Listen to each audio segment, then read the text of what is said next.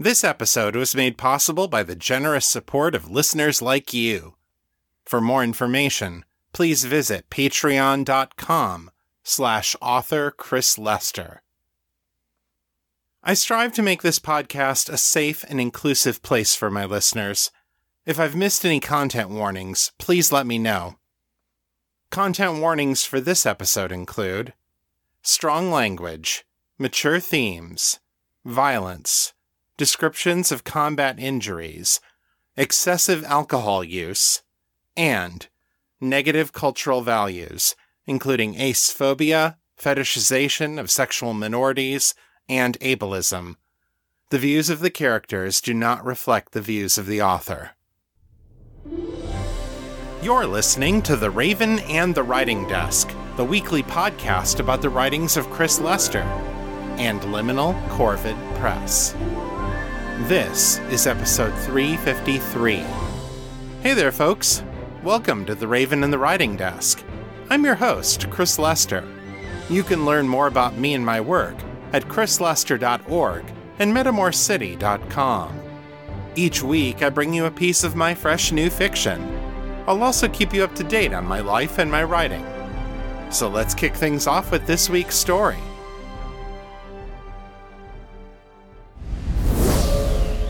Today I'm bringing you Chapter 4 of Honor Reclaimed by L.C. Williams. If you're new to the show, go back to episode 350 to hear this story from the beginning. The following recap will contain spoilers. Noble Scion Alexson Townsend is rallying support for the Veterans Adjustment Act, a bill that would create a sweeping set of government programs to help the millions of veterans returning from overseas. The bill has passed the Imperial Senate, but it still needs to be approved by the Council of Peers, which represents the noble families of Metamor. The bill's fate depends on a tenuous alliance of pragmatic progressives, like the Townsends, and retired military officers from the conservative wing. The deciding votes will likely be among the centrists, like Honor's father, Lord Bellevue. Lord Bellevue's scion, Lord Graham, has put them in touch with a support group for disabled veterans, which meets regularly here in Metamor City. Alix has been invited to come speak to them about the Adjustment Act, to hear their concerns and make sure that their needs will be properly represented. Natasha has agreed to go with Alix. Not only will it be a good chance to continue to develop their friendship, but Natasha has been looking forward to spending some time with her fellow soldiers, something she hasn't had much opportunity to do since the Rutgers affair forced her out of the service. Natasha is also badly in need of a distraction, thanks to an ugly fight with Honor. Honor found out that their secret affair wasn't all that secret. Not only does Lord Bellevue know about their relationship, one of the reasons he hired Natasha was that he hoped she would help Honor to understand her sexual needs and desires, so she wouldn't end up in a doomed marriage like her mother. Following Lord Bellevue's instructions, Natasha concealed this fact from Honor. Honor, furious and humiliated, accused Natasha of being a hired whore who was only sleeping with Honor because she'd been paid to do it. This wasn't fair. Natasha's feelings for Honor are real. But Honor was in no mood for fairness. Before leaving for her mission to the Drowling Chateau, Honor icily warned Natasha that she'd better start looking for another job.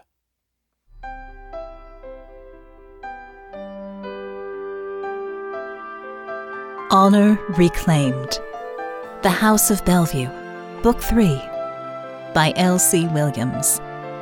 Narrated by Vivian Ferrari.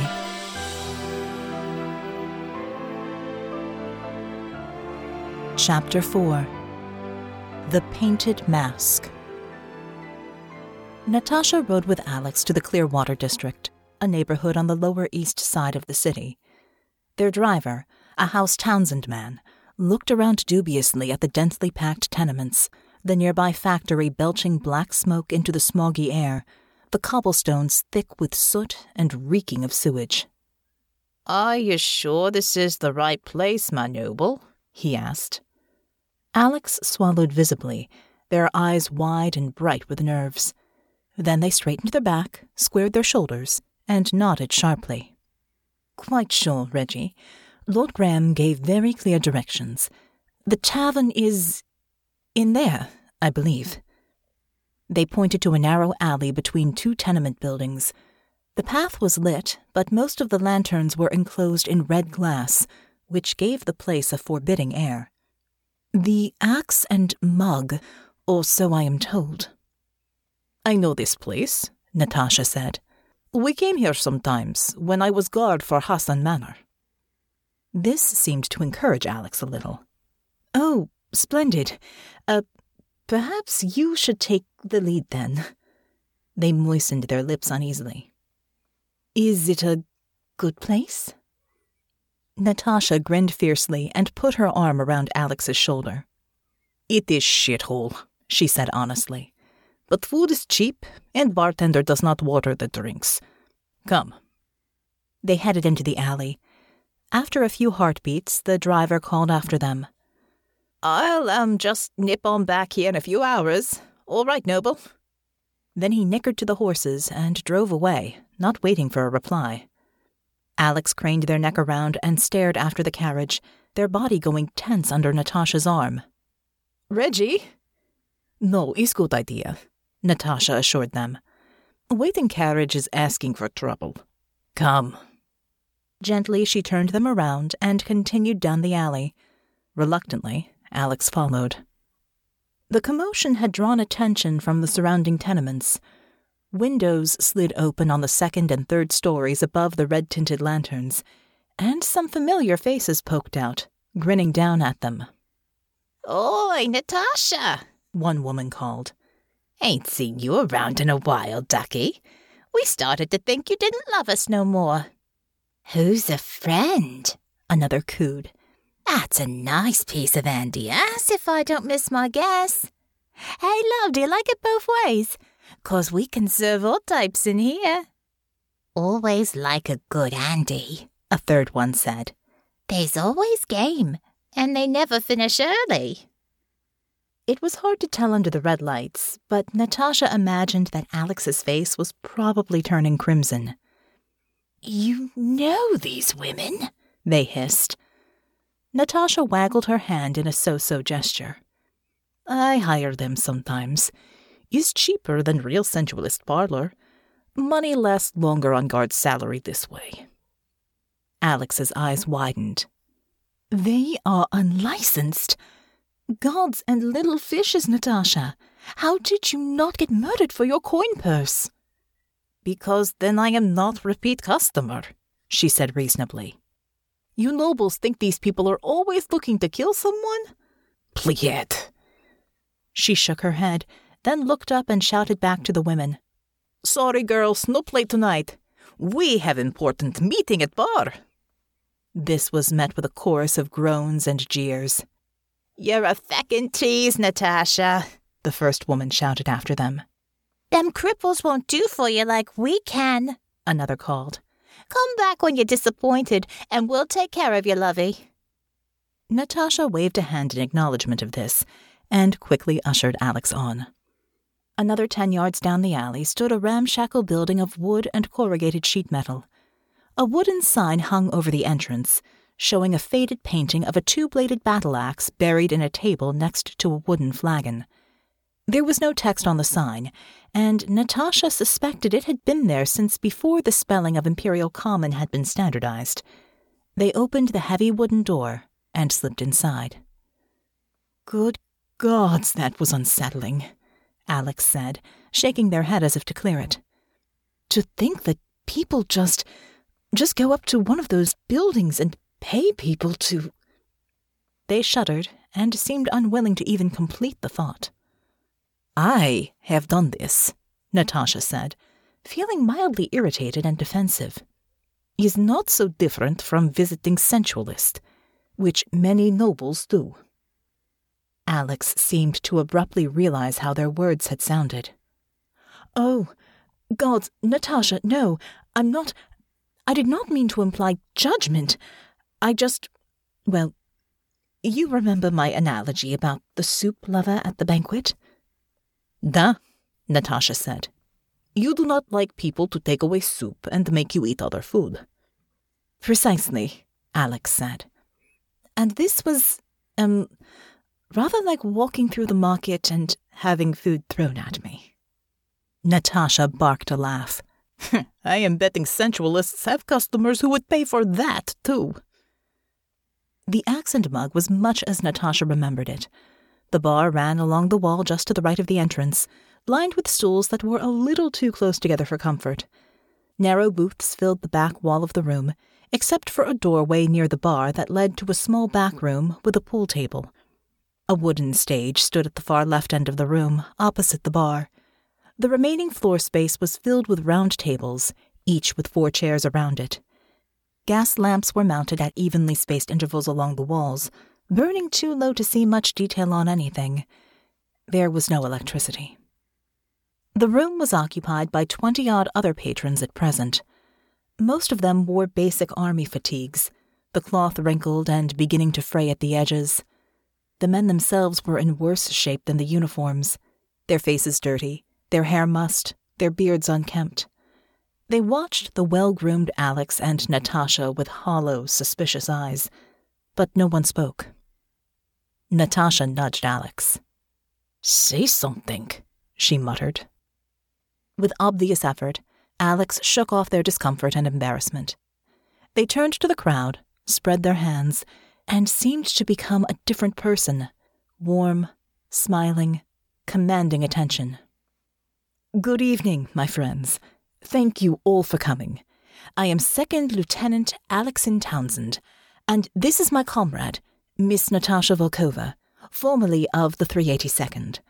We thank you for your invitation and we are looking forward to making your acquaintance. One of the men in the middle of the bar levered himself off of his stool onto one foot. Natasha could now see that his other leg was missing from just above the knee, the cuff of his trouser leg tied off. He picked up a crutch and slipped it under his arm, then hobbled over to meet them. He was tall, with broad shoulders, but had clearly lost much of the muscle tone he had once had. His belly had gone soft, and the tunic of his uniform strained to contain it. He bowed his head to Alix in greeting. Noble Alix, he said, his voice deep and rough around the edges. Thank you for coming. Staff Sergeant Percival Barnes, at your service. Alex returned the gesture, matching the depth of the man's bow precisely. A pleasure, Mr. Barnes. Lord Graham told me to look for you. Are you the leader of this group? One of of 'em, anyway, Barnes said. We've got a few patrons like Lord Graham who bankroll the project. They prefer to stay silent partners for the most part, but you may see one or two of 'em later tonight. Why don't you grab yourselves a beer and I'll introduce you to the boys? Alix pulled out their coin purse and drew out a 20 mark gold piece, which they passed to Natasha. Buy a round for the whole house, won't you? Natasha's eyebrows lifted as she took the coin. Here, this will buy five rounds. Two rounds and some food, then, Alix said dryly. I want people to actually remember this meeting. Natasha nodded sharply and went to talk to the bartender. Soon she returned to Alix with a mug of ale in each hand, and Barnes began the business of introducing them to the other veterans. Alix took their time with the process claiming one of the booths in the back so they could have private conversations with anyone who wanted to talk. Most of these men hadn't rubbed shoulders with a member of the nobility since the war, when class differences were compressed and subsumed into the military hierarchy. They were glad for the chance to vent about their frustrations to a person who might have the power to do something about them, and who was more than willing to offer a sympathetic ear. Natasha sat beside Alix for most of the evening, and to her surprise, she found herself getting caught up in the men's stories. All of the veterans had injuries that had made it difficult to return to the lives and professions they had known before the war. Maimed or amputated limbs were the most common injuries, courtesy of landmines, grenades, and lucky bullet wounds that had missed the vital organs. That made sense from a survivorship standpoint. Standard healing magic could close a wound, even stop an infection, but it could not regrow a missing limb, and heavy nerve damage was also difficult to reverse. Some of the men had closed head injuries that had left them with a constellation of seemingly unrelated conditions, from seizures to nausea to difficulty speaking. Three men had lost an eye, and one had gone completely blind when a shell containing mustard gas had ruptured right in front of him. This last man walked with the aid of a long, slender cane, and Natasha was astonished at how well he seemed to be aware of his surroundings. I'm only blind, Miss Volkova, he said when she pointed this out. The good Lord Eli gave me four other senses, and they still work just fine. In truth, this echoed a theme that she noticed throughout the night a frustration that what they could do was not being acknowledged or appreciated by the world at large. Services for the maimed and crippled were mostly limited to charity, and these were brave and stubborn men who wanted more than food, a cot, or a blanket. We want a war, for God's sake, Barnes said, after they'd all had a couple more beers and polished off two summer sausages with a loaf of country bread. Let us do good work, honest work. Most of these men could do that, with only a few little accommodations. But no one wants to hire a cripple. He snorted. Makes me wish sometimes I'd been a pirate, born a couple centuries earlier. Back then, they'd stick a peg on your leg and send you back into the rigging. Alix listened carefully to all of this, jotting notes in a small book they'd been carrying in their breast pocket. I think there's a great deal that can be done, they told Barnes. Much of what you're asking for seems entirely reasonable. But this is more than a job for the imperial government. We will have to convince private citizens to think differently as well. Barnes nodded soberly. It ain't the sort of thing is going to be done overnight, he agreed. People got ideas about cripples that are buried deep. Mostly they're afraid of us, of what we represent. And we ain't immune to it ourselves. He gestured over his shoulder at a booth in the far corner of the room, a spot where the gas lamps had been extinguished and a pool of darkness lay over the table. A man sat at the table, his body weirdly bent and twisted, as if he were a tin soldier that had been left too close to a hot stove. An empty wheelchair sat in front of the booth, and he was flanked on both sides by two tall, burly attendants who watched the room with impassive faces. At first, Natasha thought the broken man's face was similarly blank, but then she realized that she couldn't see his face. What she had taken for a face was, in fact, an extremely intricate mask. It appeared to be made of metal, copper perhaps, or a tin alloy. But the outer surface was enameled and painted to resemble the pale skin of a Kitchlander, like Natasha or Honor. The eyes were painted as well, but had small holes where the pupils should be. Most strikingly, the mask had hair eyebrows, mustache, and beard, all carefully glued in place and shockingly lifelike. Natasha wondered if it was real human hair. I'm the leader of this little band of misfits, Barnes said, and even I'm frightened by Dollface over there. With difficulty, Natasha tore her eyes away from the man. What happened to him? she asked. Barnes shrugged. Won't say. Howard's been coming to our meetings for almost a year now, and I haven't been able to get more from him than his first name. Well, that and his money. He's nobility of some kind, I'm sure of it. He's one of those silent partners I told you about. He comes, he listens, sometimes he talks about what he's having a hard time with, but nothing about how he got that way. Some of the boys think he caught a grenade in the face, or maybe a fireball. Natasha winced. She had seen the survivors of injuries like that when they had been carted away from the trenches. The screams they made were like nothing she'd heard anywhere else. There were some sounds a human just couldn't make, if the parts of the face and throat were all in the right places. Poor bastard, Alix murmured, with what sounded like actual pity, something they'd done a good job of hiding when speaking to the other veterans.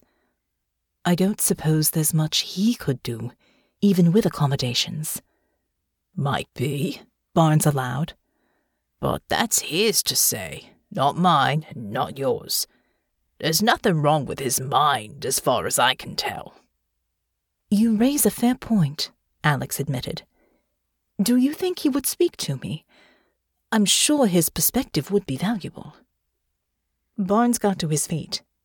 I'll let him know, but don't be surprised if he doesn't. He's wary of strangers, as you might imagine. Of course, Alix said, and bowed their head in concession.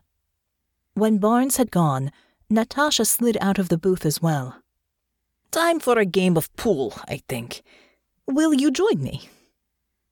Alix glanced back over their shoulder at the corner table, where Barnes was speaking quietly with the man in the painted mask. In a little while, perhaps.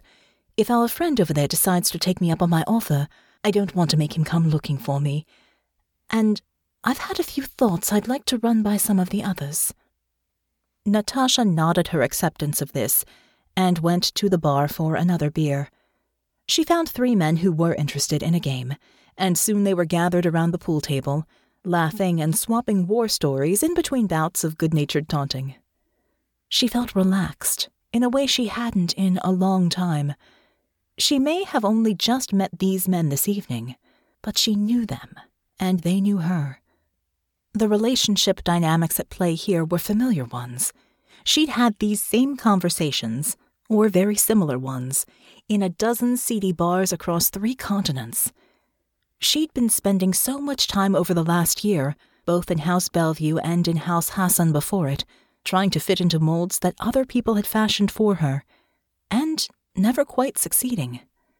But this mold, the mold of the soldier, that one fit her like a comfortable old pair of boots. She wished she had never left it. But you did not have choice, a bitter voice inside reminded her. After what she'd done to Major Rutgers, remaining a soldier wasn't an option anymore. And if she'd done nothing, if she'd turned a blind eye to the way he preyed on the villagers, as others in her unit had done, then she might have saved her career, but she would have lost something much more important in the bargain. At least that was what she kept telling herself. Sometimes it rang rather hollow, like now. You stopped Rutgers because it was right thing to do, and you lost everything. Today you told truth to honor because it was right thing to do. And now you are losing everything again. A stab of pain ran through her at that thought. It was the first time she'd thought of honor in almost two hours.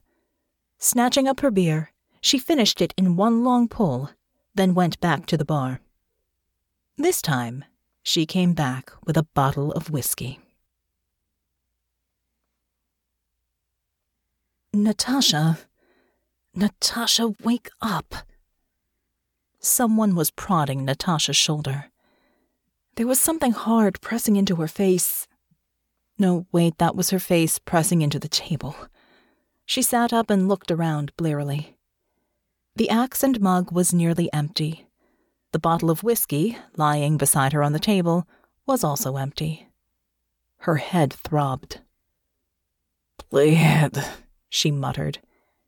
Is meeting over? You could say that a dry, weary sounding voice. Alix. They tugged on Natasha's arm. Come on, you're too big for me to carry. I told you not to drink so much. Natasha had no memory of that. Vague snippets of the night came back to her. After the pool game, there had been darts and arm wrestling, and she was at least halfway certain there had been singing but chiding lectures from pretty, bossy androgynes did not figure in her recollections.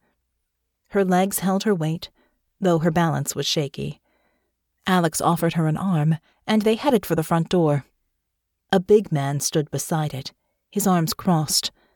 Natasha could not remember seeing him before. Could you open the door for us, please? Alix asked the man. Instead of doing so, he stepped more fully in front of the door, blocking their path. The boss wants to have a word with you, he said, and nodded toward the back corner of the room. Alix and Natasha both looked in that direction and saw the man in the mask seated in his wheelchair, his other attendant behind him. The man lifted one hand. Natasha noticed his shoulder on that side sat a little higher than the other, and made a beckoning gesture. Alix glanced aside at Natasha, as if judging her ability to walk that far, then forced a smile at the attendant. Well, I suppose we can spare a moment or two. They turned and walked, slowly and carefully, back to the mysterious Howard. Natasha perforce went with them. They stopped about four feet in front of the man, and Alix bowed their head to him. Natasha tried to do likewise, but it made the room start to spin around her, so she stopped. I am glad you decided to speak with me, sir, Alix said. But I'm afraid my companion is fairly incapacitated. I wonder if I might invite you to visit me at Townsend Tower at a later date. The man in the mask took a slow, deep breath, which rattled on the intake. He spoke slowly and carefully, as if he had trouble forcing his mouth to make the words. I have one question for you, Noble. It concerns your companion. Natasha frowned. Something about the man's voice tickled the back of her mind, some scrap of memory that she could not pin down. Alix glanced at Natasha again, looking as baffled as she felt. I will answer if I can, sir. What is your question? The man reached up, slowly, his hand shaking and touched the front of his mask. The attendant behind him, following some unspoken order, reached down and lifted the piece of metal from his face, or what was left of it. Natasha took in the hollow and misshapen eye socket, the ruined stub of a nose, the skull, permanently deformed where a crowbar had shattered the orbital bone and the cheekbone below it. She saw the jaw, now partly replaced by a metal prosthetic, and a mouth with only a few broken teeth remaining. She saw each injury, and even through the haze of her drunkenness, she recognized them, knew each one intimately. Yevenya she whispered, horrified. Major Howard Rutgers focused on Natasha with his one remaining eye his ruined face twisted even further in abject hatred. He stabbed one trembling finger at his face and spoke, each word dripping venom. What do you think should be done, noble Alix, with the soldier who did this to her superior officer. Natasha and Alix turned to look at each other in the same instant. The androgyne's eyes widened in shock and horror.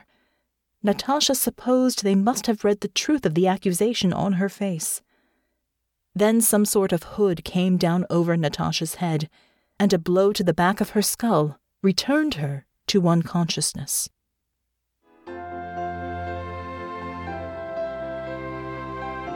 And that's the end of chapter 4. It doesn't look good for Alix and Natasha, does it? Come back next time when we'll catch up with Honor and Delphinia as they arrive at Chateau Drawling. Chapters of The House of Bellevue will be released at a rate of one chapter per week for 51 weeks. If you'd like to listen to it faster, all three books are available now on Amazon and Audible. To learn more about these characters and their world, please visit www.authorlcwilliams.com. Hey there, folks, Chris here. I'm still working on rebuilding my episode buffer, and this was a long chapter, so I'm going to skip the writing update for this week. Come back next time and I'll let you know how things have been going. If you'd like to share your thoughts about the show, Send your feedback in text or audio to metamorcityfeedback at gmail.com. To leave a voicemail, dial area code 641 715 3900. Then enter extension 255082, followed by the pound sign. My Facebook is facebook.com slash author Chris Lester. The fan group is Fans of Metamor City on Facebook, and our Discord server is Metamor City. I'm there pretty often, so come say hi. If you like this show, please consider leaving a review at Apple Podcasts, Stitcher, or Podchaser.com. It really helps people find the show. That's all for this week. I'll be back next time with more fresh new fiction. Until then, keep it on the bright side. This is Chris Lester, signing out.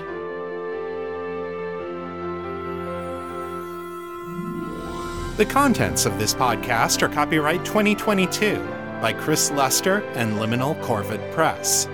The show is released under a Creative Commons, Attribution, Non Commercial, No Derivatives license, so don't change it, don't sell it, but feel free to share it all you like. For more information about this license, please visit creativecommons.org.